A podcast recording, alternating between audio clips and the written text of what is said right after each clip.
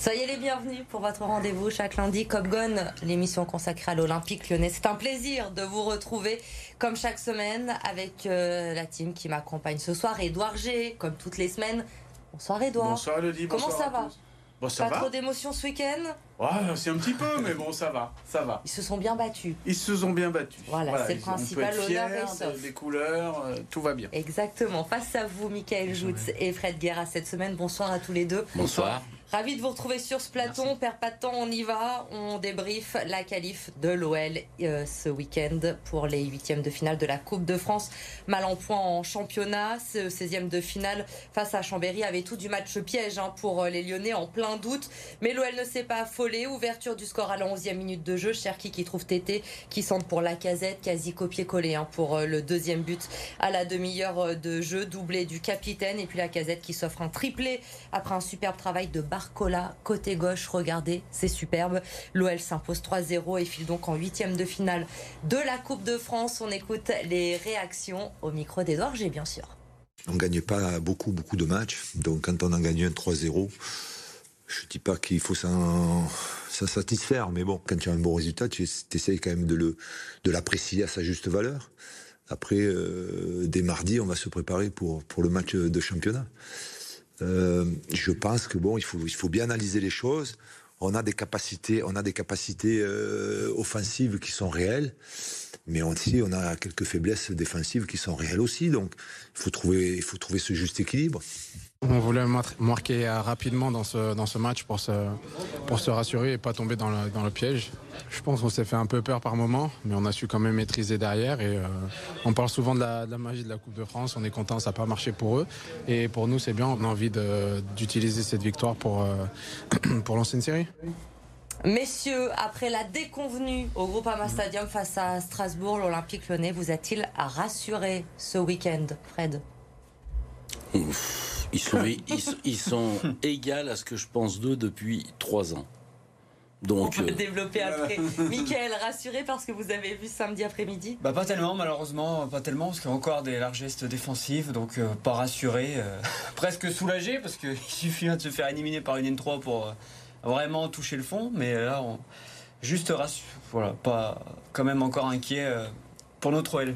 C'est vrai qu'Edouard, bon, euh, Laurent Blanc l'a dit, c'est la coupe, l'essentiel c'est de passer, la manière importe peu, mais quand même, Chambéry National 3, en seconde période notamment, on avait du mal à voir la différence de niveau entre les deux équipes. C'est vous qui le dites, hein, c'est pas moi, donc c'est tout, euh, très objectif. Non, c'est vrai que la, la- la seule euh, bonne nouvelle des Lyonnais, c'est qu'ils ont été chirurgicaux, c'est qu'ils ont marqué des bons moments, parce que dans ces matchs-là, il faut ouvrir le score rapidement, ce qui a été fait. Euh, mais le problème, c'est que ça n'a pas rassuré totalement le groupe, parce que derrière, heureusement qu'il y a eu ce 2-0 à la, à la 33e, parce que c'était pas des temps forts, mais on sentait que Chambéry pouvait revenir. Mais même, c'est assez extraordinaire, et vous l'avez dit, euh, même à, la, à 2-0 à la mi-temps, face à une équipe de N3, tu es à la maison, deuxième mi-temps, et ben le troisième but a fait du bien, comme, comme dans un match de Ligue 1, euh, voilà, ce troisième but à la 69e minute. Ouais, on s'est tous dit à tout moment, ça revient à peut- 2-1 2-1, et, et, on sait que ces ouais. fameux troisième buts dans des scénarios à 2-0 comme ça, soit ça fait 3-0, soit ça fait 2-1, et 2-1 ça peut vraiment gripper la machine. Donc euh, voilà, les Lyonnais ont au moins eu ce mérite de marquer à des bons moments. Les Lyonnais, le Lyonnais, parce que s'il y en a un seul qui a marqué, euh, en l'occurrence Alexandre Lacazette, donc il a fait le métier, il a euh, emmené tout le monde derrière lui. Voilà, c'est Vu que la Coupe d'Europe passe sûrement par la Coupe de France, on va dire que ce genre de tour, c'est un petit peu comme dans le Tour de France, les premières étapes, pas forcément là où on gagne le tour, mais on peut le perdre. Donc là, c'est- on n'a pas forcément gagné la Coupe de France, mais l'OL aurait pu la perdre dans ses matchs pièges face à Metz et face à Chambéry. Voilà, on va au moins fermer ce côté-là. Les pièges en 2023 face aux petits, c'est pas pour l'OL, c'est déjà ça. Et puis dans les temps euh, actuels, Fred, c'est une victoire aussi, même si ce n'est que Chambéry en, face, c'est une victoire qui peut aussi redonner la, la confiance aux joueurs, non? Oui, oui, non, c'est une victoire contre une N3. Enfin, c'est- après, après, ça dépend. Si on, si on reste objectif, euh, oui, c'est une victoire contre une N3. Il, faut la prendre, euh, il faut la prendre comme elle est arrivée. Mais comme disait Edouard, euh, ça a été difficile. C'est-à-dire qu'il y a eu des grands moments de doute. Et, on sent bien que cette équipe, elle a aucune stabilité mentale. Ce qui fait, comme dit Edouard, dans le troisième but, qui est le plus important, si ça fait 2-1, difficile de donner l'issue du match. Hein. On aurait pu prendre un but d'un joueur de 48 ans. ça aurait été beau. Enfin, il faut féliciter le joueur, mais voilà, avec tout le respect qu'on peut avoir pour Chambéry. Euh, et encore heureux que le match ait lieu chez nous. Je pense que le match piège, comme vous l'avez dit en, en, introduction, on aurait joué là-bas ou à un petit stade. Bon, c'était pas possible, mais on aurait joué dans un autre terrain. Le terrain qui aurait été difficile. Voilà, donc faut prendre cette victoire. Et pour moi, euh, la, Coupe de France, c'est la seule manière de, sauver la saison de l'OL. Enfin, personnellement, si on gagne pas cette Coupe de France, euh, pour moi, la saison est ratée. Donc on va espérer avoir un bon tirage et pourquoi pas aller au Stade de France. Les faiblesses, on l'a dit, on les a vues encore, notamment les faiblesses défensives de cette équipe. Edouard, mais peut-être aussi des signes d'espoir, de bonnes choses. On a vu ce, jeu en triangle, Cherki, euh, Tété, Lacazette qui se sont trouvés parfaitement sur, les, sur les deux premiers buts c'est le travail aussi à l'entraînement, ce qui est mis en place par Laurent Blanc, qui commence enfin à payer. Ben, il nous le dit, et notamment pour un certain nombre de joueurs, ça se passe bien l'entraînement. Les stages à Dubaï, en Espagne, il y a eu des belles choses. Il faut les passer en match. Et ça, c'est la vraie, vraie difficulté. Euh, alors, si à travers, même si c'est une équipe qui est 5 divisions en dessous, si à travers ce genre de, choses, en plus, dans un lieu qui n'est pas neutre, le groupe Ama Stadium ou euh, le climat peut vite être versatile et vite se retourner contre soi. Euh, voilà, c'est toujours au moins ça, parce que la reconstruction va prendre du temps, on l'a dit, c'est vraiment pierre après pierre.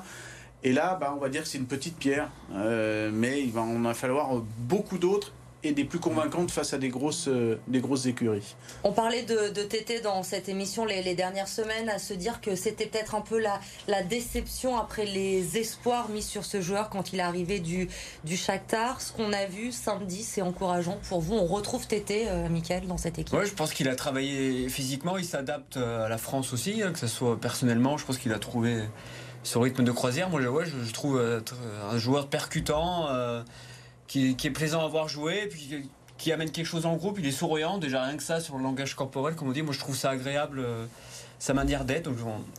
Après, c'est sûr qu'on est exigeant. Nous, souvent, on est un peu trop exigeant. Ils font trois bons matchs. On a l'impression que c'est. Il est quand même euh, participatif.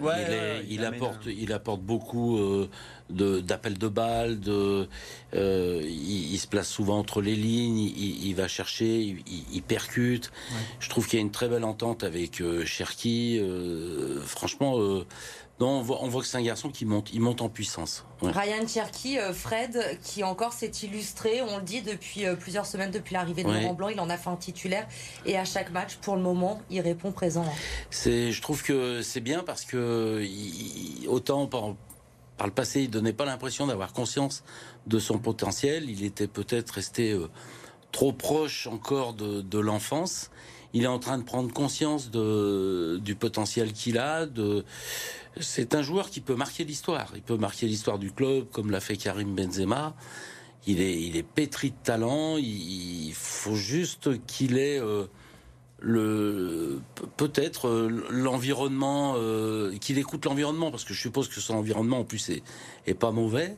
Euh, faut qu'il écoute, faut qu'il écoute, mais Laurent Blanc donne l'impression d'avoir de l'impact sur lui, ce qui, ce qui ce qui pour moi est une belle promesse euh, pour l'avenir. Oui, il l'a redit après, Laurent Blanc à ce sujet, il va pas le lâcher, il va pas le lâcher parce que vraiment il faut lui quelque part, euh, ouais, il est dans sa bulle, il faut lui taper dessus au sens euh, sportif du monde pour le, du mot pour le motiver, euh, pour le remettre toujours dans le sens du, collectif. Et vu que c'est quelqu'un d'intelligent, et voilà, après il est pétri de talent quoi, en fait. Donc je crois que Laurent Blanc a utilisé le mot désespérant parfois, mais super d'autres fois. Je sais plus exactement sa formule, mais voilà, avec lui c'est vraiment le chaud, très chaud et parfois le froid, très froid dans le même match. Mais il faut qu'il arrive à avoir cette cette stabilité et je pense qu'on est, on l'a déjà dit, hein, mais je crois que match après match, là, je crois que sur les six derniers matchs, euh, il est cinq fois titulaire, il apporte des choses, là, euh, voilà, clairement. Puis il y a une envie, on l'a vu, on l'a dit après Strasbourg où euh, ils étaient tous au plus mal.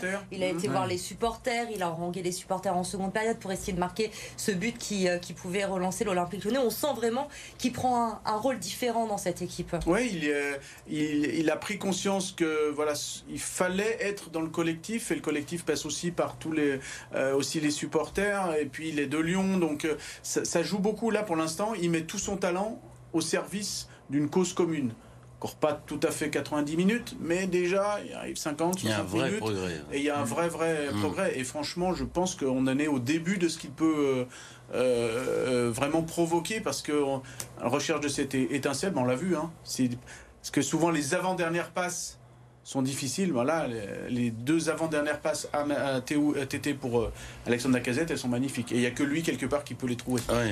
Et cette victoire 3-0 euh, qui va faire euh, du bien aux têtes, Alexandre Lacazette l'a dit, on l'a entendu tout à l'heure, parce que maintenant, il y a la Ligue 1 qui revient aussi, et un déplacement qui pourrait être compliqué ce week-end à, Ajaccio. C'est jamais évident d'aller jouer, d'aller jouer en Corse, même si il n'y aura pas de neige là-bas sûrement, mais non, mais euh, là, oui, les trois matchs qui arrivent, c'est euh, contre des adversaires plus modestes, faut pas se cacher. Donc là, s'il n'y a pas 9 points, bah, on retrouve dans les travers. On est déjà tellement loin du podium, voire de la cinquième place. Là, on n'a plus le droit à l'erreur, encore une oui, fois. Mais non, mais je pense que là, dire trois, matchs, trois victoires. Ouais. C'est, encore eh ben, rêvé. C'est encore rêvé, non, mais c'est, c'est, ce que je leur souhaite. Mais le mal est tellement profond que prenons les match après match. Effectivement, il joue à Ajaccio. En toute logique, sur le papier, l'Olympique lyonnais devrait revenir avec trois points. Comme il devait prendre trois points contre Strasbourg la semaine dernière. Comme il Clermont, comme à Nantes, etc. Donc, en fait, euh, quelque part, il n'y a pas de petites équipes. Chaque fois, hein, chaque fois, on a l'impression que l'adversaire fait le, match du siècle contre l'Olympique lyonnais et ils le font pas contre Paris. Il va falloir qu'ils admettent quand même qu'on n'est plus Paris. Euh, voilà on devient une équipe milieu de tableau en tout cas pour le moment en Ligue 1 c'est la place que, l'on a. Euh, les top flops à suivre dans un instant évidemment. Il y a eu du bien il y a eu du moins bien. On en parle après la pub. À tout de suite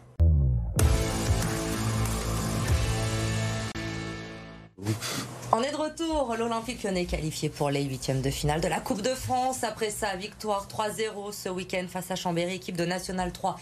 Les top flops, c'est parti. Nos duels entre nos invités. On va débuter avec ce qu'il vous a plu d'abord ce week-end, messieurs, les tops. Edouard, vous avez euh, opté cette semaine pour euh, le jeune lyonnais Bradley Barcola. Face à vous, Mickaël, qui a pris beaucoup moins de risques. Alexandre Lacazette, auteur d'un triplé. C'est lui qui offre cette qualif à l'OL. Mickaël, je vous donne la parole. Vous avez 30 secondes pour nous convaincre. Très bien. Oui, oui, j'ai pas pris de risque, c'est sûr, un triplé, donc forcément, mais ça fait plaisir de voir Alex buteur. Du pied, du pied faible, trois buts du pied faible, alors qu'il est droitier, il marque du gauche. C'est pour ça que j'ai voulu souligner. Et puis il est content, il a gardé le ballon. Euh, encore un triplé, il a donné le ballon à son fils. Non, ça fait plaisir de le voir. Lui aussi, il a pris ses responsabilités après Strasbourg. Il est venu voir les supporters avec euh, Ryan. Moi, j'ai toujours adoré Alex, même si son retour, euh, on peut toujours en demander plus, mais je trouve qu'il fait, il fait du bien. Il aboie pas assez, selon Fred, mais euh, il a quand même d'énormes qualités. Ça fait plaisir de revoir un gun à ce niveau, puis marquer trois buts. Voilà, donc pour moi, c'est un top et je vais gagner le point facilement. Il y a un joueur qui marque un triplé. Attention, attention, ne jamais euh, crier victoire trop tôt dans cette émission. Edouard, vous avez choisi celui qui a offert justement le troisième but à Alexandre Lacazette. Il est tout jeune, on le voit de plus en plus dans cette équipe lyonnaise, c'est Bradley Barcola. Oui, euh, Villeurbanais de, de, naissance. Bah justement, j'ai décidé à ce moment-là, quand il a fait son petit slalom, et pas parce que uniquement c'était contre une équipe savoyarde, donc slalom, le ski, vous voyez, qu'il a fait la, la différence. Mais j'aime bien sa, fraîcheur, son, son culot, son, euh, ses sourires aussi, et puis cette notion de risque qu'il qu'il amène, il a rien à perdre. Il a qu'à prendre une place et là il est en train de la saisir. Alors certes c'est facilité par la mise un petit peu au placard, on expliquera de Carl Toko et Cambi, euh, mais voilà il a été décisif face à Metz pour sa première titularisation euh, cette année un but. Là, il est décisif par une passe décisive sur un but euh, important. Donc, euh, je trouve que voilà, il a lui aussi franchi des, paliers. Alors, c'était pas forcément évident. Il était presque prêt d'un prêt au mois de décembre parce que euh, voilà, il lui fallait du temps de jeu. Il était peut-être barré en équipe 1. Et puis finalement, maintenant, il va peut-être devenir un incontournable côté gauche de l'attaque, comme quoi dans le football, ça va très vite. Fred, qui vous a convaincu? Vous donnez votre point à qui ce soir? Oui, à Edouard. À Edouard. Et voilà, vous avez dit Mickaël. À Edouard. Mais non, mais j'ai mon explication. Premièrement, quand il était jeune, c'est un joueur qui m'intéressait. Donc, euh, j'avais essayé de, de, contacter le papa, mais ils avaient déjà un agent, donc euh, euh, j'en étais resté là. Mais, mais au travers de ce qu'il commence à montrer, il lui manque maintenant un peu de puissance, un peu de muscle. Euh, mais dès qu'il aura appris tout ça, je pense que c'est un joueur qui va être percutant sur le côté et il a un bel avenir. Quant à Alexandre, effectivement, il met trois buts du, du pied faible. C'est bien de l'avoir noté, mais si Alexandre ne met pas trois buts dans un match comme ça, Donc, Edouard. Merci. Un point pour Edouard. On passe au flop. À présent, Thiago Mendes pour vous. Edouard, Fred, sans grande surprise, vous avez opté pour Oussem Aouar. Allez-y pour nous convaincre. Alors Oussem parce que parce que ce joueur euh, veut rester libre euh, jusqu'au mois de juin, que le club continue un peu à lui faire confiance en le faisant rentrer, en, en continuant un peu à, à essayer de, de, de, le pousser pour, pour grandir, mais sur le temps de jeu qu'il est rentré, je sais pas si, enfin j'ai pas les stats, mais il a dû toucher très peu de ballons, euh, pratiquement rien. Il a rien fait. Il a pas, il est plus du tout l'Oussem qu'on a connu. Il a pas le mental. Euh, non, je trouve que sincèrement aucune implication, aucune aucune implication et aucun remerciement vis-à-vis du club qui continue à, le faire jouer alors alors qu'en toute logique il devrait être dans un placard jusqu'au mois de juin. Edouard Thiago Mendes parce qu'il m'a beaucoup déçu, parce que le match d'avant, j'avais presque fait un taulier, parce que j'avais trouvé qu'il avait eu sa place euh, voilà, euh, qu'il avait été bien présent. Et puis là, totalement euh, absent. Il a des fautes de placement, des, des, balles directes redonnées aux, aux, adversaires. Et les adversaires, on y revient, c'est quand même en face un étudiant, un surveillant dans un lycée, un, artisan euh, électricien. donc ça veut dire des gens qui font que trois entraînements par semaine, lui qui est professionnel. donc j'ai trouvé que voilà techniquement il a, normalement c'est quelqu'un qui dans un match comme ça devait rayonner. Il était complètement absent et d'ailleurs il est sorti euh, encore une malheureusement pour lui parce que j'aime pas trop ça mais bon voilà par des sifflets aussi euh, voilà donc un, match vraiment à, oublier euh, plus que neutre Michael, est-ce ouais. que vous offrez la victoire à Edouard ce soir ou vous décrétez un match nul euh, Je suis pas rancunier, je vais donner le point à Fred parce que je suis tellement déçu aussi de d'Oussem, c'est incompréhensible. Son, enfin, je sais pas comment qualifier, c'est pas un manque d'envie parce qu'ils ont ils font le plus beau métier du monde. Alors s'ils ont pas envie de jouer au foot, euh... par manque d'envie sur certains joueurs ces derniers temps, on peut se poser la Ça question. Ouais, hein. on a l'impression qu'ils n'ont voilà. pas très envie d'être sur le terrain. Le club a fait beaucoup pour lui, je pense. Je sais pas, euh, je sais pas quoi penser d'Oussem, mais très déçu parce que voilà donc Fred euh, un, égalisation. Merci. Mais, Edouard. Allez, on se refait la semaine prochaine avec euh, le déplacement à Ajaccio pour euh, l'Olympique Lyonnais. On va regarder justement le programme qui attend euh, nos Lyonnais dans les prochaines semaines.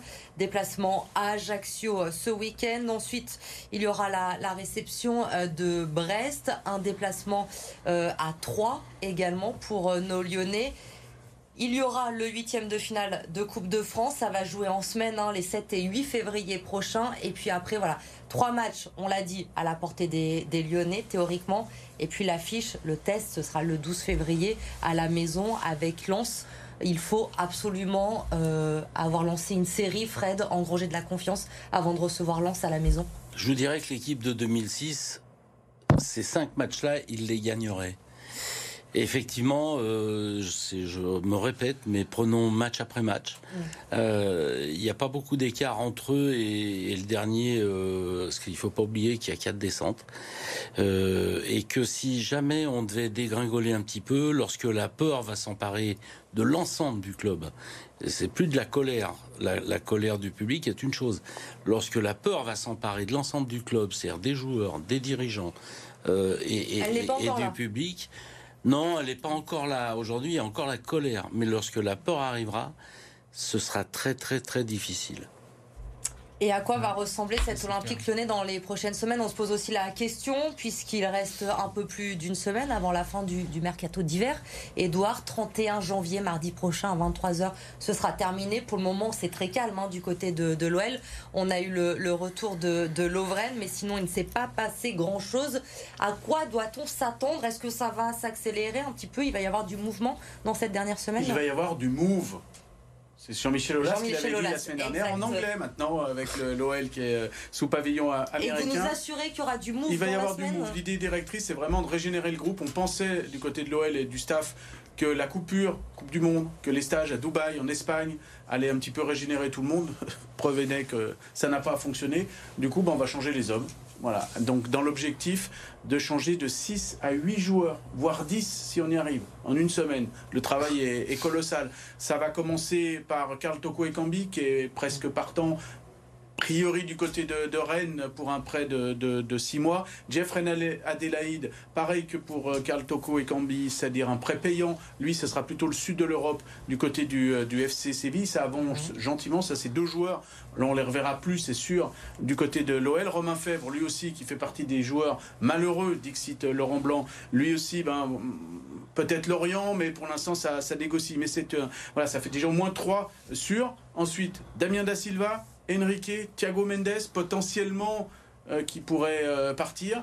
Euh, Oussem Aouar alors, Oussem Aouar et Jérôme Boateng, c'est des difficultés parce que pour l'instant, vu leurs prestations, vous imaginez que si personne n'en veut, personne n'en veut, même gratuitement, même libre. Donc c'est un petit peu difficile en une, semaine. par contre, non, je sais pas. Il y a le cas Moussa Dembélé, mais lui c'est fermé complet. Il va rester jusqu'à la fin de fin de l'année on est arrivé, on est assez optimiste sur Joao Gomez.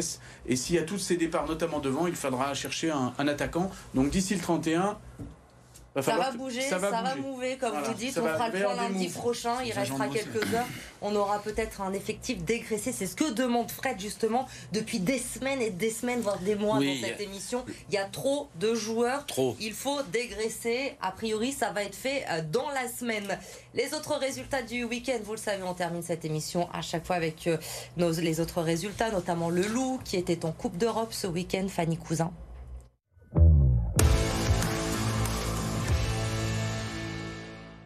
Enfin, une victoire pour le Loup en Coupe d'Europe. Battu lors des trois premières journées de Champions Cup, les Lyonnais se sont imposés face aux Blue Bulls de Pretoria vendredi.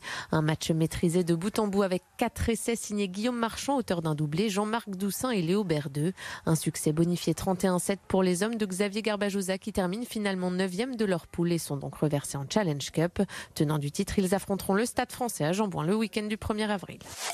En D1, Lyon reprend les commandes du championnat face à une équipe de Montpellier invaincue depuis près de trois mois. Les Lyonnaises ont d'abord du mal à inquiéter la gardienne érotaise, mais finissent par prendre l'avantage au retour des vestiaires grâce à Eugénie Le Sommeur, avant que Dabrit s'enfonce le clou à 10 minutes de la fin du match. Une victoire 2-0 qui permet aux joueuses de Sonia Bonpastor de prendre la première place du classement avec un point d'avance sur le PSG. L'Asvel confirme son regain de forme face au Paris Basket à Bercy devant plus de 10 000 personnes. Les joueurs de TJ Parker ont attendu le dernier carton pour faire la différence contre des Parisiens en manque d'adresse. Les Villeurbanais ont pu compter sur la paire de Colobost, auteur de 38 points à eux de hier soir.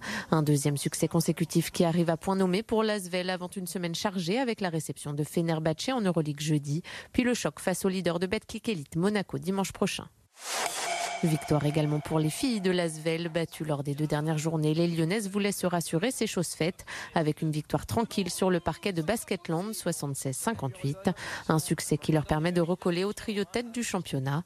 Prochain match mercredi avec les huitièmes de finale de l'Eurocup et la réception du club roumain de Sepsi. Et pour être tout à fait complet sur le mercato, Mal Augusto, une très belle offre de Chelsea pourrait arriver très prochainement. On en parle lundi prochain avec Edouard, évidemment. Merci messieurs, très belle soirée sur BFM Lyon. Thank you.